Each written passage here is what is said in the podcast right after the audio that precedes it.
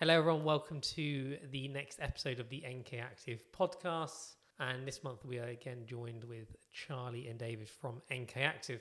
And we thought we would start having a conversation around about health language and the language that is used within healthcare and within NK Active and that's potential impacts on someone's journey getting them back to where they need to be. So I'm going to come to David first about this because he's done some extra sort of work and qualifications around sort of health language, as it were. So, how do you think the words that we use affects behaviour?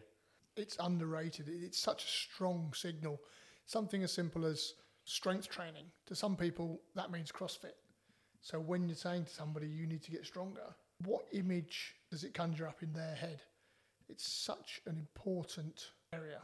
Things like wear and tear. Wear and tear, or is it normal changes? What does it mean and what does it sound like and what impact does that have on the person that you're talking to? Yeah. And I think we'll come on to that wear and tear but We can ask Charlie to chip in around that from actually because we know that's that's not the right language used, but we also know that's just not the right term because yep. it's just not true at all. But sort of thinking, do you think the language we use can motivate or sort of demotivate someone through their through their journey? It does exactly that. It either motivates or demotivates, and it's it's reflecting back the language and the terms that they use and that they understand, and and just clarifying that you're both on the same page and that terms mean the same. You're going to get better. Does that mean you're going to have less pain, or you're going to be able to do more? So being really clear on the understanding and the meaning of the words that you're using, that that mean the same to the person that you saw earlier in the day and the person that you've got in front of you now. So words, body language, soft skills, and just considering that, even saying to somebody something like, do as many as you can, do as many as you're comfortable to do. Somebody, an athlete, is going to come in, do as many as you can. Right. Oh, I've made myself worse. You told yeah. me to do as many as I can. I could do that, but it was painful. So being really clear and understanding what we mean and what they understand is essential. And what sort of can you give any examples of words that could be used in everyday practice or within the medical world that could most probably have a negative outcome, even though the intention wasn't meant to give a negative experience? I think certainly as you're learning, you want to join a club, you want to be seen as knowledgeable, so you use the language, the medical terms, maybe to show learning, to show that you understand what's going on, to build the patient's confidence in you. But do they understand the words that you're using? If you've joined the club and you've learnt those as new words, what do they mean to lay people? And it's almost being able to step back, knowing what you mean and how you'd speak to colleagues and peers, but using common terms with patients. Yeah. Flexation. Patients come in and say, Yes, I've got to do flexation because they know about flexion and extension. They just misunderstand it because they're trying to join in. Yeah. And, and this is normal things that people do. So no, the elbow bends, the elbow straightens. Well, no, but I'm a medical person. I need to know say more than that. But to the patient, that's enough. Mm. Well, it all comes down to that communication skills. I love the analogy kiss, keep it simple, stupid. Yep. Don't overcomplicate things. Like you don't like we know the medical jargon, but there's no need to try and almost sort of show off, as it were, and say big fancy words that actually you could put it in a much easier language for people to understand that it's less threatening yeah. um, towards them. So, wear and tear, Charlie.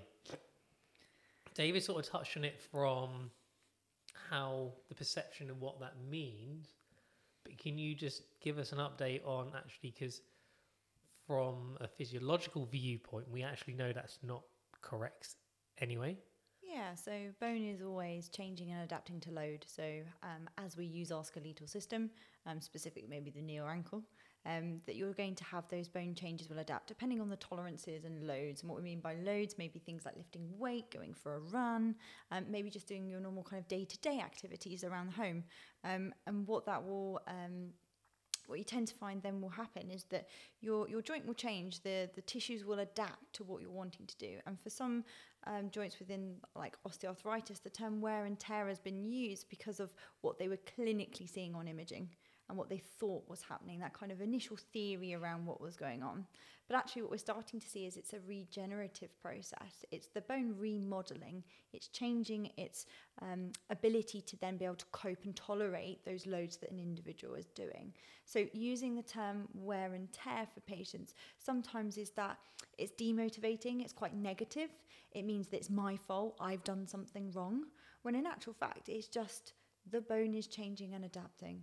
For you, this is uncomfortable. However, this is the plan moving forward of options that you have to make that doable.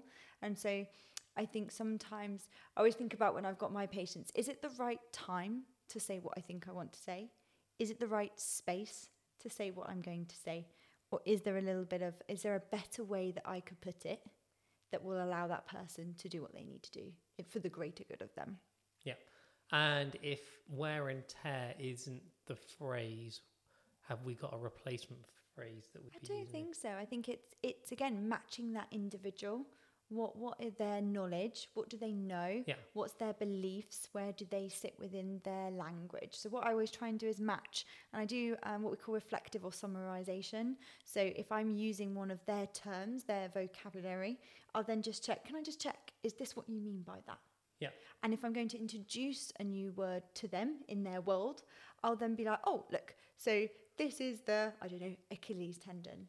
And then be able to explain what I mean by an Achilles tendon so that they have an understanding of what my thought process is Yeah. as well as theirs. And actually, that's a really lovely way, A, to build rapport, but B, also for them to then check their knowledge and for you to check where they are within that learning process without it being a you know stuff, you don't know stuff. it's a nice, subtle, soft way of just going, okay, this is something I can build upon. Um, so, taking back to that wear and tear, it's wear and tear in the joint, therefore I can't load it. Okay, Yeah. I can't load it because I'm an older person. Why can't you use a squat rack if you're 60 and it's safe to do so and you have right technique? Well, you, you can do. And but with specifically wear and tears, people normally have that connotation with osteoarthritis. They do. But haven't we now moved away that we don't call it wear and tear? The phrase actually wear and repair is most probably more appropriate from a physiological viewpoint Yeah.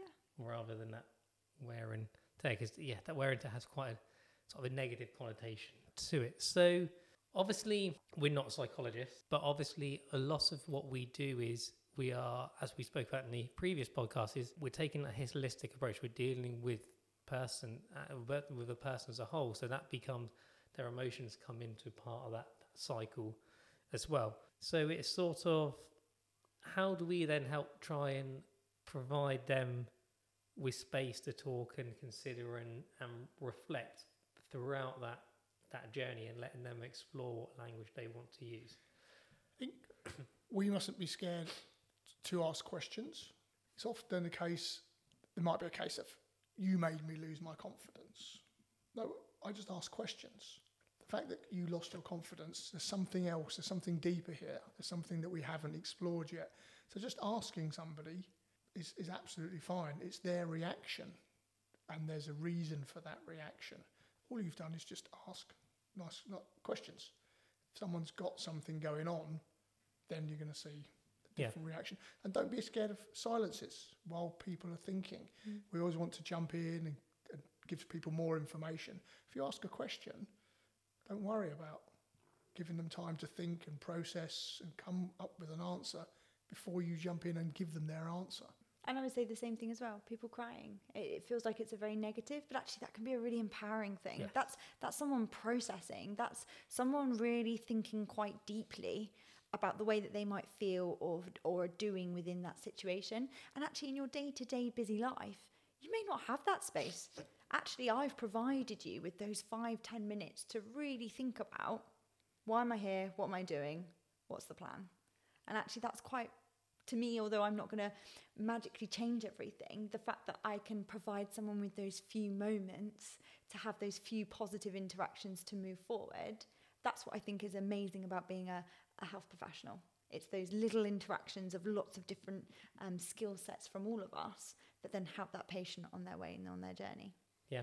And this is more for David because obviously thinking about health language and there's there's been research and there's the biggest area we most probably think about the language that we use maybe sort of back pain Yep. as as it were because you'll correct me if I'm wrong but actually sort of back pain is still one of these sort of big wonders as it were like with you can't obviously something you can't diagnose back pain as whatnot and actually is a diagnosis relevant and I think sometimes you will see people then getting repeated scans on their backs and then things showing on the images and then the language then used within that has an impact on their Absolutely. perception of Yeah, actually what's wrong, what needs to be done about it. You've got a twisted spine, you've got a sugar spine, you've got a spine of a 150 year old.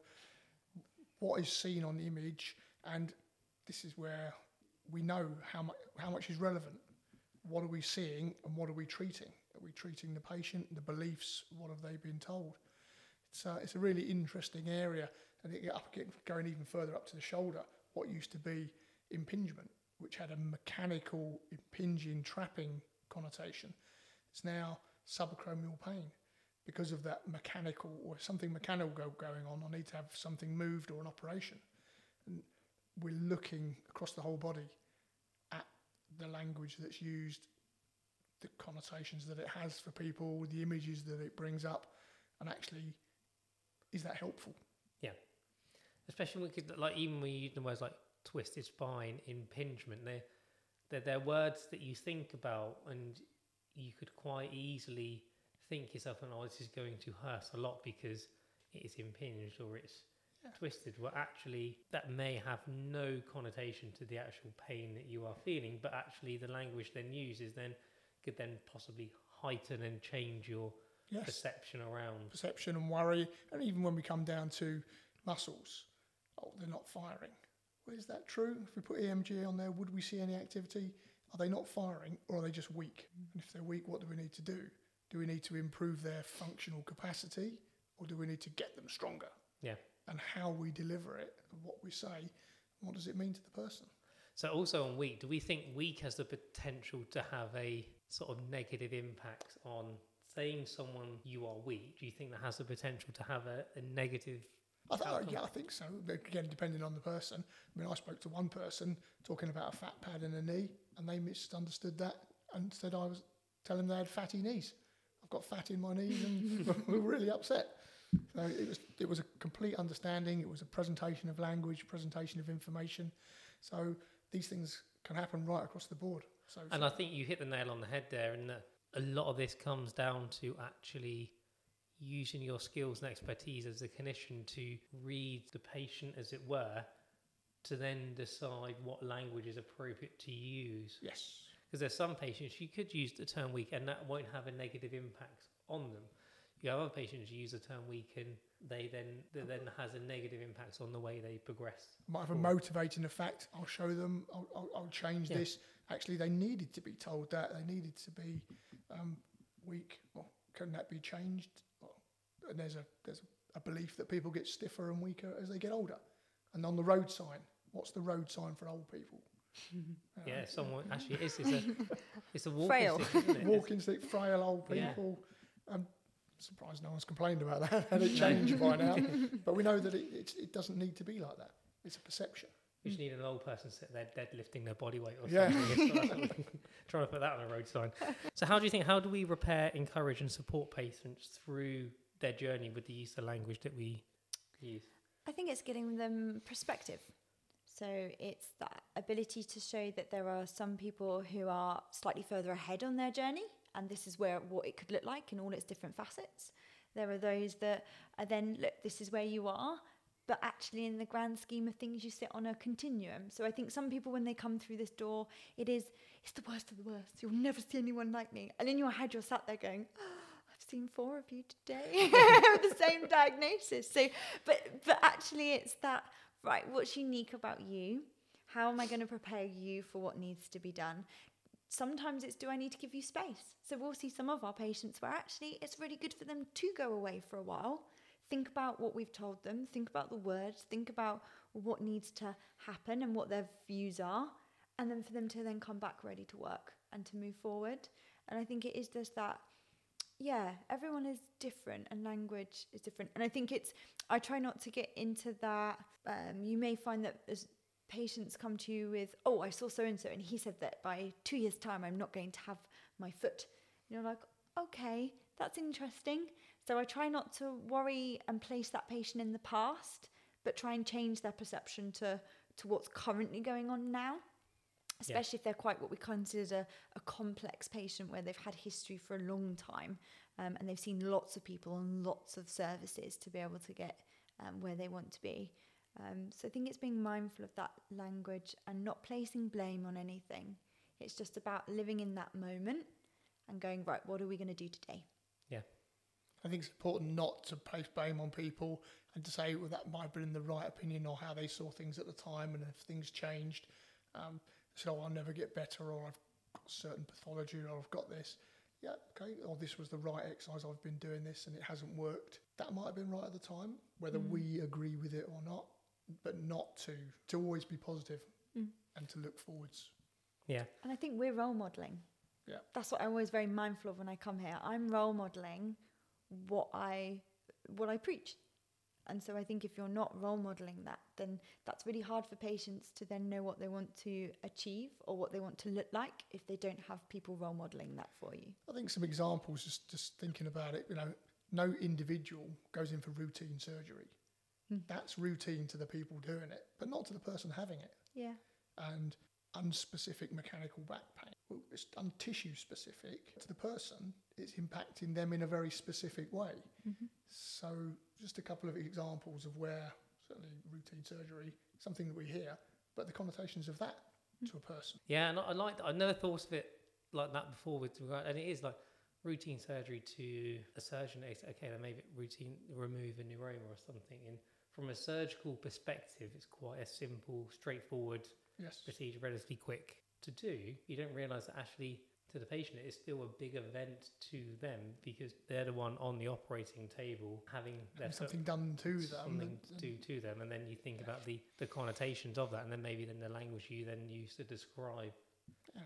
that, that surgery I never really thought of surgery like that but I think that's quite a, a valid point as it were and so how about the language then that leads on nicely. The, the language then used when discussing sort of risks and benefits and addressing people's fears around treatments, for example, especially in the exercise rehab world, because there's from a fear perspective, there is definitely fears around I can't lift this because it's going to hurt, and maybe the exact words the patients yeah, and, and sort of getting people to move and to, to do things. It's it's acknowledging that there are risks because a lot of people want certainty. They want mm. you to take the risk away. They want to be clear that nothing bad can happen, and it's it's being clear that actually do, bad things do happen, and there is risk in everyday life, and there is there are some cases where people have an irrational fear, and it is an irrational fear. There's a spider in a in a in a box sealed the other side of the building but somebody's still hairs prickling up on the back of the neck at the thought of it. You can't do anything about that. The airplane industry has spent millions calming people's irrational fear of flying, which is very safe. Mm. We drive cars. We know bad things can happen. We have an acceptable level of risk. We take an acceptable level of care, and then we move on with our lives. And where is it? Is someone overguarding? Where is someone underguarding and could cause problems? What's the acceptable level for them? And how do we find that with them? And rather than telling people what they need to do, asking them where they're happy to start. Mm. What are you happy to lift? And what are we going to learn from that? So when someone does have some concerns, it's about putting it into context of how did you get here? Right, I drove the car. Okay, well, this could happen. What's possible and what's probable? Could an aeroplane crash into this building? Is it likely? If I don't use my stick, I will fall over. Is that true or is that a belief? And how do we go through a process of guided discovery or graded exposure to see if they fall over. What's the worst thing that could happen? I feel embarrassed. Well, the worst thing, is that really likely? Have you ever fallen over before? Did that happen? So giving people context and Yeah. things that things that they know, they know that they've fallen over. Actually, I felt really embarrassed. Well, did everyone laugh or were they really concerned? Well, no, actually, they were really concerned. Mm. If I fall over, everyone will laugh and I'll feel embarrassed. So it's context and situations that actually, well, I've been in there. Yeah, that did happen like that. So bringing it into something real that they know. And helping them formulate strategies, isn't it? I think, like you say, it's that Yeah. unknown of like, what Yeah. happens if the worst case scenario happens? And it's like, oh, actually, I've problem solved that as a clinician in my head. I've made that kind of thought process from all that evidence based practice and knowledge that I'm drawing upon, but maybe haven't voiced that. And that's where I sit there and go, okay, maybe I need to, like say, pull it into context to then go, right, this is where we're going to go. Do you think this is something we could try? Those Yeah. words. And I I like using it. You're using the words, but then reinforcing it with, from our perspective, the rehab stuff. So they're sort of saying, if I don't walk with my stick, I am going to fall. Quite assertive, powerful words in their beliefs that's going to happen. But then we're then giving them the environment to show them that that's most probably not going to happen.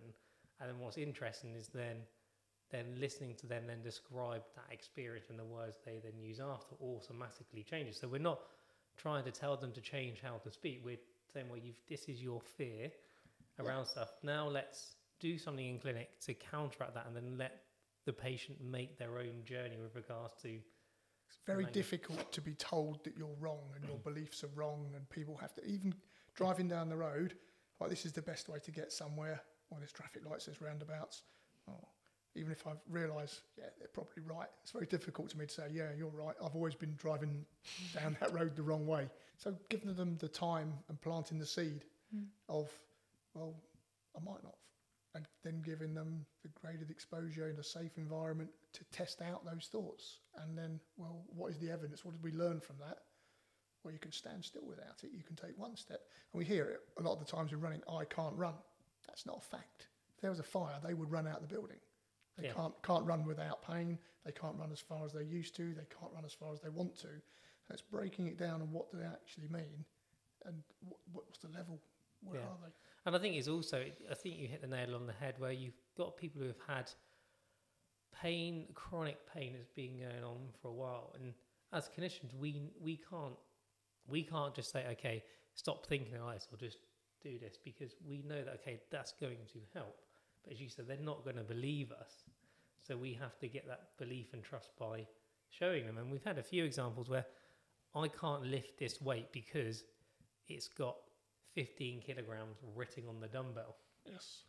However, you then go get them to pick up the Olympic bar, which has no sticker on it to say how much it weighs, and they pick it up fine, but that actually weighs five kilograms more. Yep. And I think that's always quite a. And I think as soon as you can get that and show them, then you then listen to the language that they use. It's like there's almost like this this penny drops moment, and it, it doesn't become I can't do this anymore. It's oh actually I didn't know I could do this, Yeah, and you can start to see I didn't know I could do it, or I can't do that yet. But if I start here and practice, Yeah. I will be able to do it in. So then when you think about the language then with regards to that, do you then feel that as soon as you then get that change of language, you see a difference in how well someone progresses through a rehab program and It's very motivating. People's change talk when they become open and they start to look at what they can do, where they are, what's possible. Then things really open up for them. Yeah. Yeah. so then Charlie talking about medical vocabulary, I know we spoke a a lot about trying not to use medical jargon as it were, mm-hmm. but sometimes you do need to explain what is going on. So how do we then go about sort of teaching the patients that because you get some patients that don't really mind about the job. You get some patients who actually want to know from a cellular viewpoint because that's going to help them go through their journey. So then how do we go about the language we use to help educate and communicate with patients then Yeah, so it's about putting it in different contexts and forms. So for some people, it will be actually we have a conversation about that language and what those words mean and how they fit together. And it might be that I provide glossaries in an email format for them. So they're able to go back over those words and start to go, okay, I'm going to understand them and maybe use them usually when talking to a family member this is what i've got this is the word that they use this is what it means so that they're starting to become familiar with that they become comfortable with that's what they have that's what they're going this is the plan moving forward. Um, we use things uh, like uh, blogs and we have leaflets um, for those that tend to want to kind of listen and then read in their own time and that repetition. Um, so we have a few patients that may have conditions like dyslexia that take them a little bit longer to retain that information. So we try and work with um, some of those that have reading difficulties or maybe actually just that's how you work that's how your brain works is to read information and to digest it and to keep repetition. Um, we do a phone so it's absolutely fine for patients to phone us usually a few days later that says could you remember what those words were? And could you repeat what they are? And, and again that's just part of that learning process of how to build their vocabulary yes. i guess. Um, what we tend to do on our initial appointment letters is i'm very mindful of who the letter's going to so I tend to use it in our podiatry jargon language that we use. Um, and then I'll, i place it into kind of more simplistic terms. So um, using patient words to then describe it to them as well. So they can see that if someone else on along that journey was to pick up that letter and read through, they're still knowing that it's the same stuff that we've talked about. It's just presented slightly differently in a format that works for the, the majority of the medical profession that are going to read it. Yeah, no. Yeah, I think going back to the whole leaflets and diagrams.